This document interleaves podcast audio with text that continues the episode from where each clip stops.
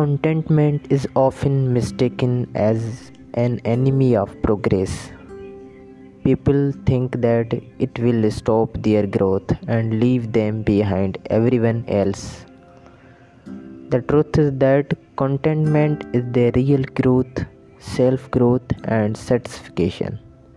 It means that you decide to live soulfully and joyfully. A person who lives soulfully experiences the best of life and grows as the best of human. Soulful people develop empathetic, kind and forgiving attitude.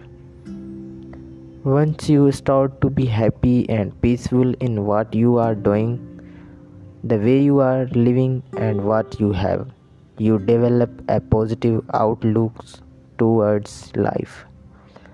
Live soulfully and follow your inner desire. You will be at peace in your heart and in your life.